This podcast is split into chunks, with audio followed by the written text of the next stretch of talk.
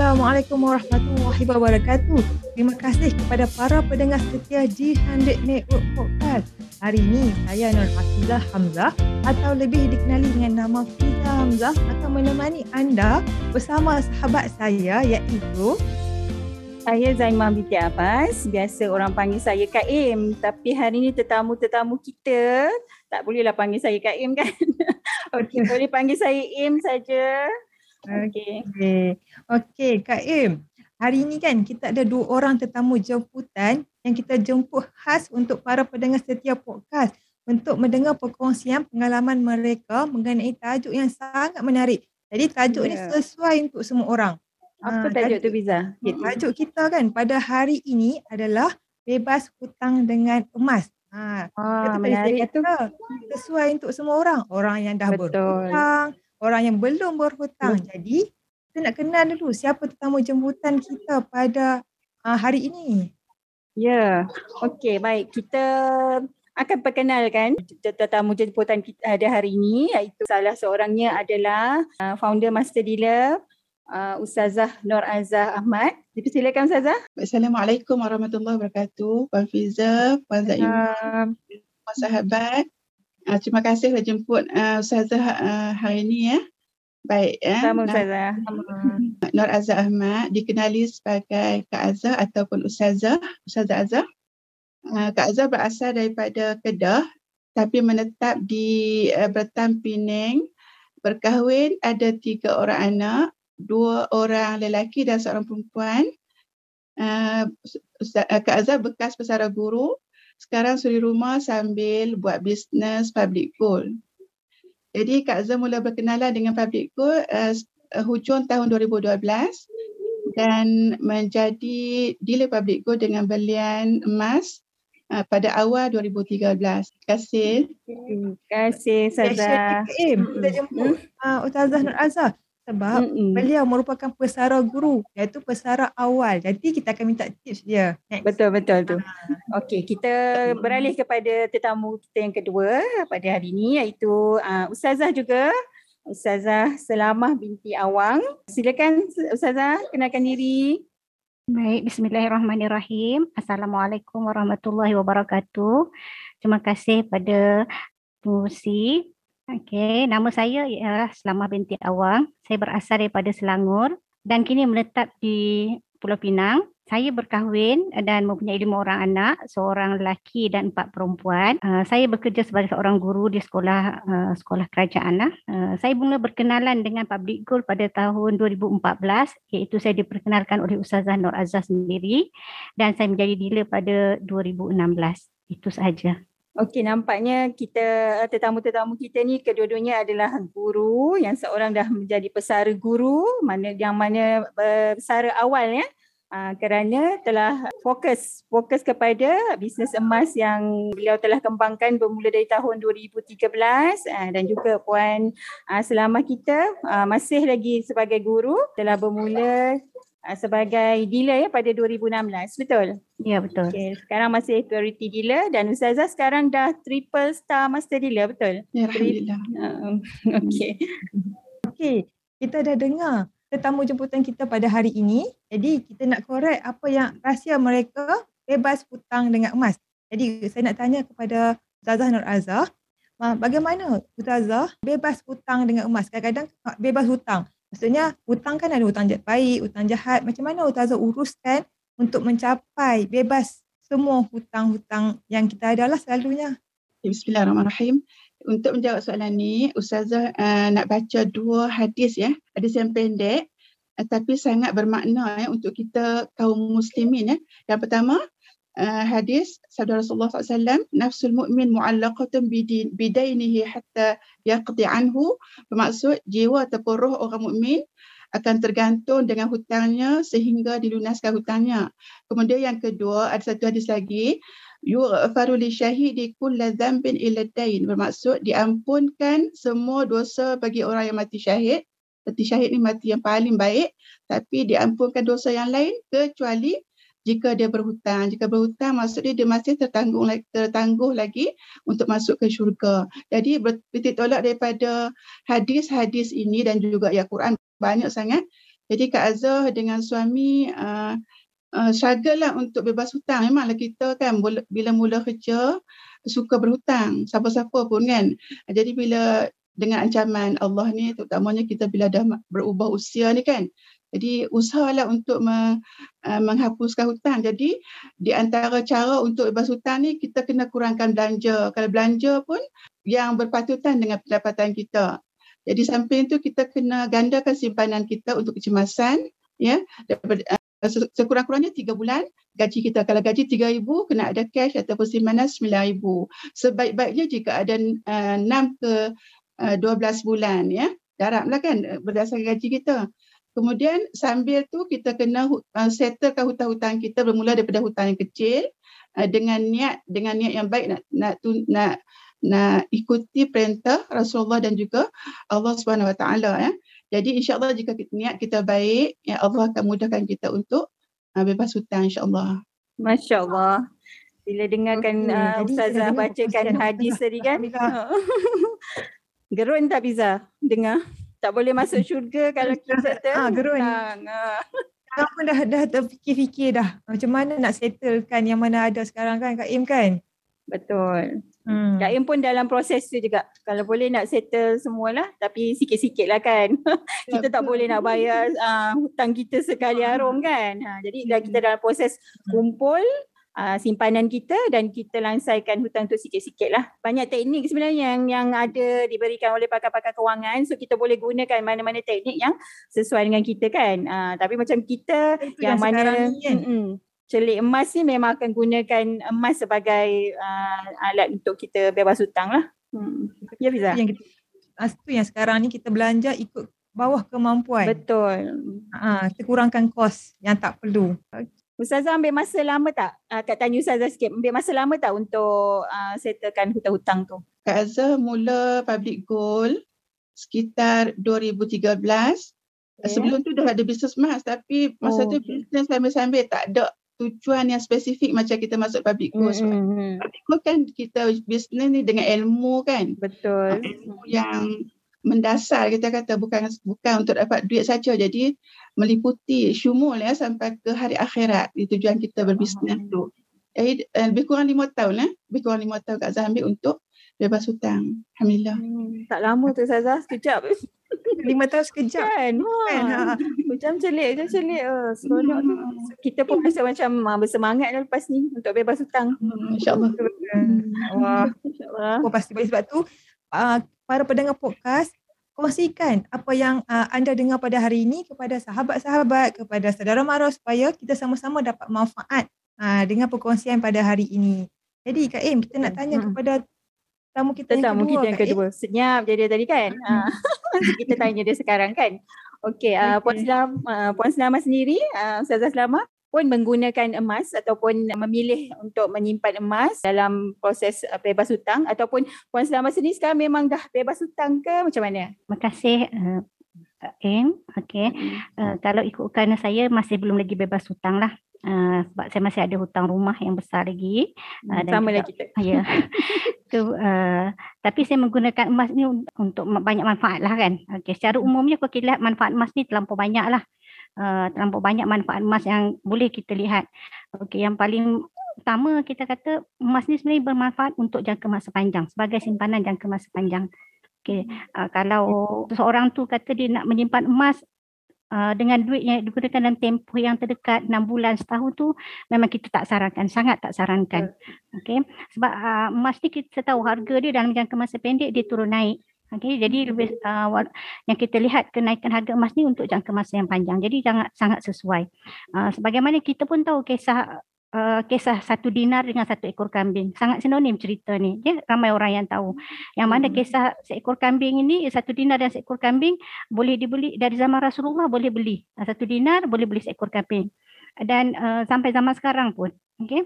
Uh, baru-baru ni kalau ikut pengalaman saya sendiri macam uh, bulan uh, Raya Haji baru ni, uh, saya berkorban Okey dan bila Hmm. kita beli kambing tu jadi dengan walaupun saya tak jual dinar tu tapi saya melihat harga tu um, saya kata hmm, memang sangat boleh beli walaupun kita tahu lah dari segi saiz tu perkara biasalah kam- kambing kecil atau kambing besar kan tapi yang Betul. penting nilai tu emas mengekalkan nilai. Ha, itu manfaat yang saya rasa orang memang kena fikirkan benda tu. Ha, kena kena fikirkan yang kata kalau dari segi duit uh, takkan ada. Ha, kerana uh, duit Setuju. ni yang seperti kita tahu dia dimamah oleh in- inflasi. Pasti. Betul. Kemudian selain pada itu kita kata uh, emas ini boleh digunakan sebagai simpanan kecemasan. Uh, uh, sebagaimana yang Ustazah Azhar atau Kak Azhar kata tadi itu kita perlu ada uh, 3 ke 6 bulan pendapatan yang sesuai kan ataupun minimalnya 3 bulan. Uh, atau lebih baik lagi seperti mentor kita kata setahun pendapatan kita simpan uh, untuk dana kecemasan ni uh, Hmm. dalam uh, dengan nilai setahun pendapatan kita. Okey, tapi ada orang yang boleh uh, dibuat simpanan kecemasan ni dengan duit. Uh, tapi ada orang yang tak boleh. Uh, termasuklah saya sendiri sebenarnya tak Ya. boleh. Hanya saya pun tak boleh. Bila duit ni kita nampak uh, simpanan duit tu banyak. Saya buat potongan kat tabung haji kan. Oh bila tengok banyak banyak banyak uh, tak boleh jadi ni. Uh, kita pun fikir macam-macam. Uh, fikir macam-macam kan. Uh, jadi um, kan? nak membeli, fikir nak membeli, bukan fikir nak pergi simpan Betul. duit tu. Tapi bila saya bertukar, nah dah bila tak boleh simpan duit tadi tu maka saya manfaatkan emas untuk sebagai simpanan kecemasan. Ni maka alhamdulillah sebenarnya saya dah boleh mengeluarkan zakat beberapa tahun, 3 4 tahun yang lepas saya dah boleh uh, mengeluarkan zakat. Alhamdulillah. Uh, kan jadi uh, satu nikmat yang sangat besar lah dan tak pernah sebenarnya terfikir selama hari ni nak mengeluarkan zakat emas dan perak.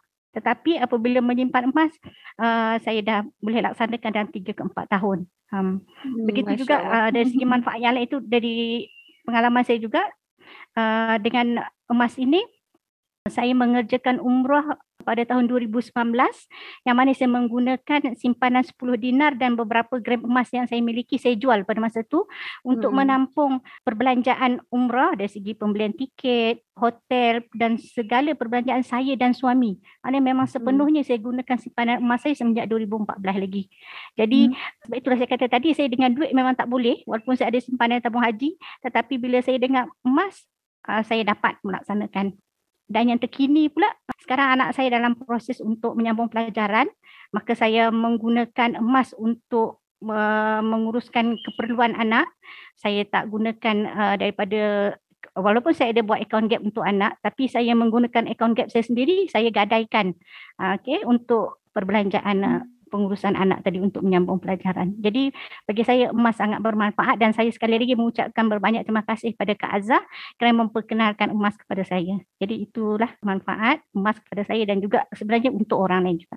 Masya Allah, terima kasih Ustazah. Tahu tak Fiza, Hmm. um, perjalanan ataupun cerita Ustazah Selamah tadi tu banyak sangat yang sinonim dengan Kaim. Sebab memang le- lebih kurang sama. So kami memang uh, kira macam gunakan uh, simpanan emas tu sebagai dana kecemasan sebab memang tak boleh simpan duit dalam bank. Macam itulah kalau tabung haji pun kita siap linkkan dengan bank account kita kan. So bila-bila Ya, je suka je kita nak masuk. Pergi umrah pun sama. Ah, kita pergi pun tahun 2019 saja sama juga. Okey, ah dan alhamdulillah pun memang sekarang pun Ah. tengah dalam proses nak ah, simpan dana pendidikan untuk anak-anak juga. Okey. Ah, ramai kan rakan-rakan kita kat luar sana dia terbelenggu dan banyak hutang. Contohnya hutang kereta, hutang rumah, hutang kad kredit. Jadi macam mana kita nak mulakan perlahan-lahan bebas daripada hutang ni terutamanya hutang-hutang jahat. Tak boleh Kak kongsikan salah satu kaedah ataupun cara nak kurangkan hutang jahat ni. Start, selalunya kan kita start dengan awal pekerjaan lah. Selalunya kita akan start dengan berhutang. Jadi macam mana kita nak minimal, nak kurangkan hutang jahat tu. Kita minta Ustazah lah. Ya, baik. Bismillahirrahmanirrahim. Jadi kan sebelum tu uh, Kak Azhar nak ceritakan apa pesanan Nabi Yusuf pada uh, rakyat Mesir ya bila di mereka tahu bahawa uh, lebih kurang tujuh tahun akan datang mereka akan di uh, dilanda kemarau kemarau yang panjang jadi Nabi Yusuf pesan pada rakyat dia supaya uh, bila menuai itu tinggalkan uh, ambil sedikit saja untuk makanan untuk sebagai makanan yang baki tu simpan simpan untuk kecemasan. Jadi kita sekarang bukan bukan petani ya. Kita Hmm, berdakwah awal, kita berniaga dan sebagainya. Jadi tak tak boleh simpan padi lah. Jadi apa yang kita buat? kita belanja kita belanja sikit saja. Kita simpan banyak. Uh, macam tu ya. Jadi maksudnya kita kena buat apa? Kita kena kita kena berjimat cermat belanja ikut keperluan dan jangan ikut kehendak baik jadi berkaitan dengan hutang tadi memang banyak hutang kan dia ada hutang hutang jahat dan hutang baik Ya, jadi tapi baik ke jahat ke semua kita kena lunaskan sebab nama pun hutang kan. Baik, jadi hmm. kalau kita nak lunaskan kita lunaskan yang yang jahat dululah. Contohnya kad kredit, kemudian kad kredit sebab dia interest dia sangat tinggi ya, tertinggi. Kemudian yang kedua kita lunaskan uh, hutang kereta. Sebab kereta bila kita beli saja kita jual esok pun dah susut nilai lebih kurang 15% kan. Jadi dan dia akan jadi besi. Daripada harga 100 ribu akan jadi harga besi. Jadi kita lunaskan yang tu dulu kalau boleh. Baik eh. Jadi apa yang Kak Zah buat eh, berkaitan dengan mana pengalaman Kak Zah. Jadi Kak Zah ambil itibar daripada daripada kisah Nabi Yusuf ni dengan suami. Jadi uh, sejak kenal emas tahun 2013 ya jadi Kak Azhar pakat dengan suami, uh, dia belanja rumah ya macam dia belanja rumah bila Kak Azhar simpan sebagian besar gaji dan juga duit-duit bisnes dalam emas. Uh, tukar bentuk emas. Hmm. Kemudian suami pencen dulu tahun 2016 dia simpan lebih daripada setengah, hampir 3 per 4 daripada duit imbuhan pencen. Imbuhan pencen tu biasanya kalau kaki tangan awam guru ni lebih kurang 200 200k lebih lah. Jadi lebih 3 per 4 dia simpan dalam bentuk emas. Kemudian Kak Azhar pun sama bila Kak Azhar dapat duit pencen. Tapi pencen bulan-bulan tak dapat lagi sebab pencen sepatutnya bulan Disember 2022. Tahun depan insyaAllah kalau panjang umur. Jadi duit imbuhan tu pun Kak Azhar tukarkan hampir 33 per 4 kepada emas. Uh, jadi uh, total dia agak banyak lah kan. Jadi apa Kak Azhar buat? Jadi uh, bila kita nak bayar zakat cukup tahun dia uh, berganda atau berganda daripada kita kerja sebagai staf kerajaan ataupun guru dulu. Uh, itu kata nikmat, nikmat bila kita simpan uh, duit uh, duit ciptaan Allah ni ya. Dia kali inflasi dah harga dia makin naik makin naik. Jadi zakat kita pun berganda. Itu bukti kata nilai nilai simpanan kita berganda. Jadi bila bila duit tu banyak jadi kita kena manfaatkan macam ustaz dalam uh, dan PUZ pun dicakap untuk bagi kita punya harta berkembang kita kena manfaatkan. Jadi apa perlu buat? Jadi Kak Azhar uh, dengan suami berpakat jual hampir 400 gram ya 400 gram emas dan bercampur dengan duit cash yang ada settlekan dua loan rumah. Um, dua, dua loan rumah ni rumah yang Kak Zah buat homestay sekarang Kak Zah sewa sebab PKP kan. Jadi dua, dua loan rumah ni dengan settlekan awal Kak Zah untung uh, 100 ribu lebih sebab kita buat full settlement. Uh, kita kita settlekan awal dan kita untung lagi di situ. Jadi itu sebab Kak Azhar dah settlekan sebelum Kak Azhar pencen hutang-hutang jahat. Uh, Kak Azhar memang tak ada, tak pernah ada walaupun sekeping uh, kredit, kredit hmm. tak pernah tak pernah ada tak pandai urus. Cuma ada loan kereta. Memang suka tukar kereta ni semua kan dulu. Jadi settlekan yang tu, bebas hutang negatif. Jadi lepas tu Kak Azhar settlekan hutang-hutang yang dianggap positif lah sebab dia rumah ni aset kan. Mm-hmm. Settlekan juga. Cuma sekarang rumah yang didiami dia sebab dia loan kerajaan ada takaful semua tu pun akan settlekan lepas insyaAllah lepas uh, kenurian Kak Azhar yang last yang bronsu ni insyaAllah. Sebab uh, itu juga uh, yang satu lagi kita tahu kos kos kos nuri di kahwin anak-anak kan makan kos yang banyak. Kak Azhar biasanya support seperu, sepenuhnya daripada hantaran anak sampai semua belanja Kak Azhar dan suami support semua. Jadi uh, insyaAllah dah dua dah settle dan dapat cucu dah pun Okay, yang ketiga insyaAllah yang terdekat. Uh, lepas tu baru ingat nak settlekan loan rumah yang ketiga yang didiami sekarang insyaAllah. Jadi saya sampai tu macam saya cakap juga. Uh, pengajian anak uh, Kak Azhar insyaAllah Alhamdulillah ya, tanpa hutang PTPTN. Jadi anak boleh tak perlulah dia bekerja dengan uh, berfikir hutang yang me- menghantui dia. Ya. Jadi kita sepatutnya bila kita beriman dengan Allah kita kena ada azam untuk bebas hutang dan insyaAllah Allah akan mudahkan untuk kita semua insyaAllah. InsyaAllah, Masya Allah. Bestnya Fiza, dengar tak? InsyaAllah Aim dengan Fiza pun akan dapat sebab masih muda kan, masih muda belia. Betul-betul. Okay, hmm. seronok dengar Ustazah cerita tentang macam mana dia selesaikan hutang-hutang tadi. Ha, Ustazah ada ke nasihat untuk anak-anak muda yang sekarang ni suka sangat ha, hidup ha, apa orang kata dengan lifestyle yang per, sampai perlu untuk ambil kad kredit kan. Personal loan. Tu semua tu antara musuh-musuh kita sekarang ni lah sebabkan apa lifestyle orang kata. Ha, nak bergaya lebih biar apa-apa asal bergaya. Ha, kadang-kadang baru keluar universiti pun ha, terus apa, ha, kad kredit kan. Ha, ada nasihat tak pada anak-anak muda? Bismillahirrahmanirrahim. Jadi kan uh, pesanan kita kepada anak-anak ya, sebab semua di luar sana macam anak-anak kazah lah kan. Okey, jadi apa pun ya man arada dunya fa alaihi bil ilm wa man arada al akhirah bil fa alaihi bil bil ilmi wa man aradahuma ma'an fa alaihi bil ilm. Jadi kalau kita nak dunia kita kena ada ilmu, nak akhirat kena ada ilmu, nak dunia akhirat kita kena ada ilmu. Jadi anak muda sekarang ni dia dia orang kena dedahkan diri dia orang dengan ilmu-ilmu yang yang bercambah di media sosial, di buku-buku dan macam-macam lagi ya. Platform sekarang dengan ilmu-ilmu keuangan pengurusan keuangan. Jadi taklah bila kita makin besar gaji, makin banyak hutang ya.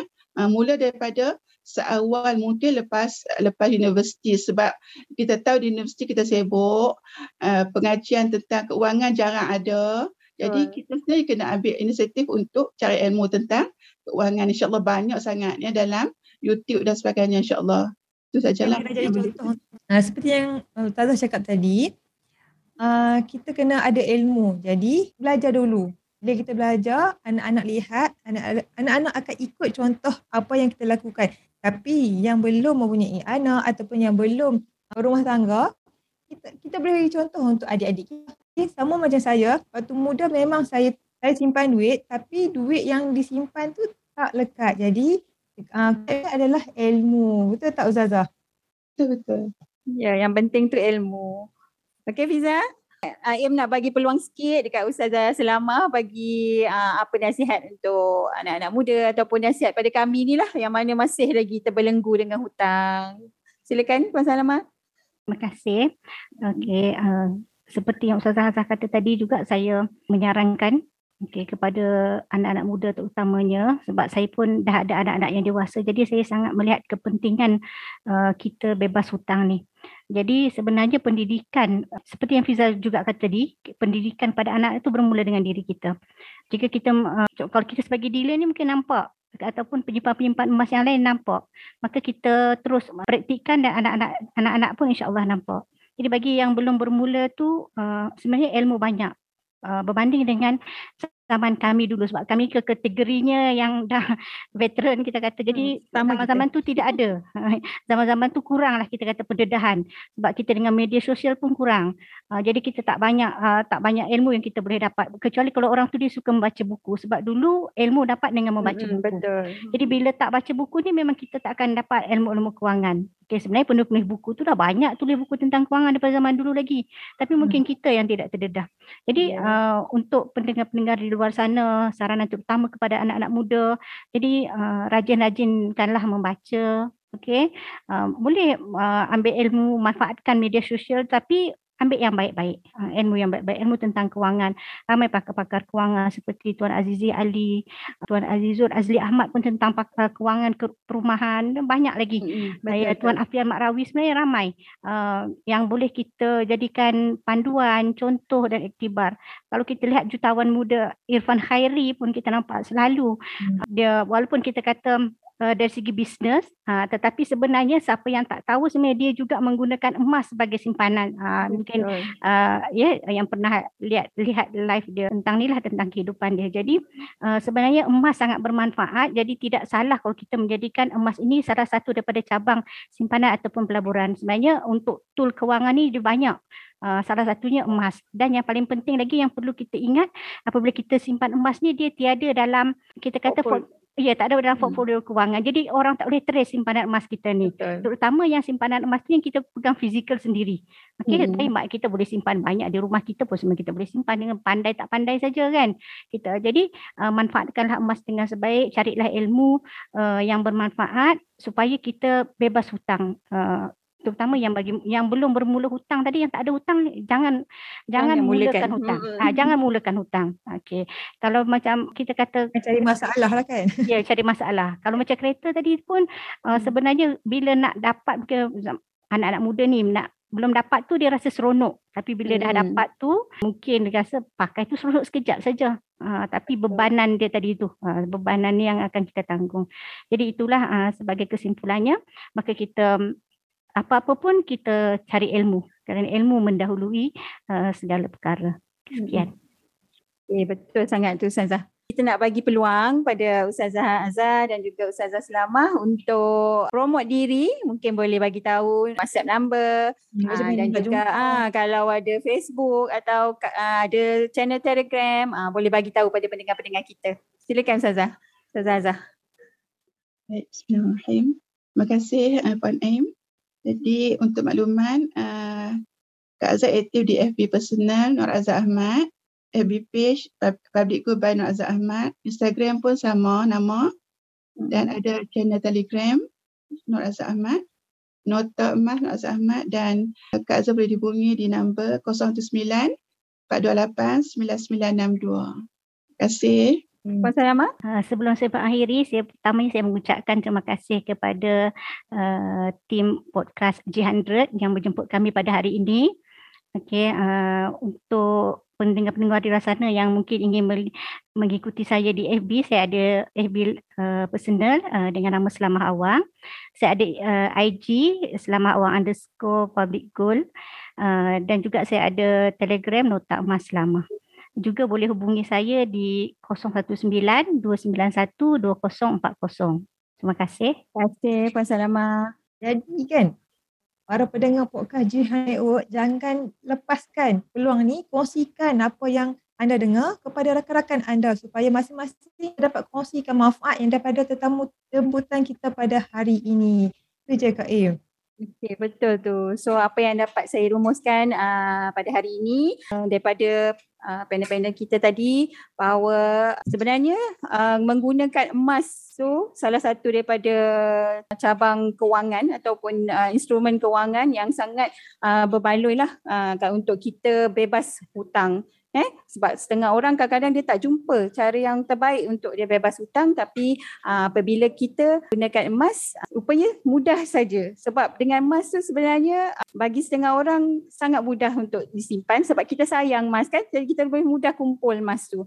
Ha, tu, tu pengalaman saya sendirilah. Uh, dan boleh cuba untuk menggunakan emas sebagai apa medium untuk kita bebas hutang. Sebenarnya ilmu tu adalah penting dan kita perlu ada ilmu lah. Uh, bukan saja-saja kita menggunakan emas sebagai apa, uh, instrumen kewangan. Sebenarnya banyak kan instrumen kewangan di luar sana yang kita boleh pilih yang mana yang sesuai dengan kita. Uh, tapi dengan ilmu kita boleh teruskan apa mencari jalan untuk kita bebas hutang. Betul. Okay, sebab kata Puan Fiza tadi, uh, simpan emas sebenarnya tak perlukan modal yang banyak. Sebenarnya dengan RM100 saja pun kita dah boleh mulakan uh, simpanan emas kita kan. Uh, dengan akaun emas uh, Gold Accumulation Program iaitu GAP. So boleh cuba bagi yang belum lagi mencuba, boleh kontak ustazah-ustazah berdua ni sekiranya anda mahu memulakan simpanan emas. Okey, dan rasanya itu saja untuk podcast kita pada hari ini. Para pendengar boleh menemui kami pada setiap hari Ahad 7 pagi kita akan ke udara. So selalu-selalulah bersama kami atau dengar-dengarkan kami di G100 Podcast. Terima kasih Saza. Terima kasih Saza Dama, Saza Gaza. Okay, Terima kasih Liza. Okey, okay. itu saja untuk hari ini. Sampai lagi. Kita jumpa lagi untuk episod akan datang. Bye. Assalamualaikum. Bye. Bye.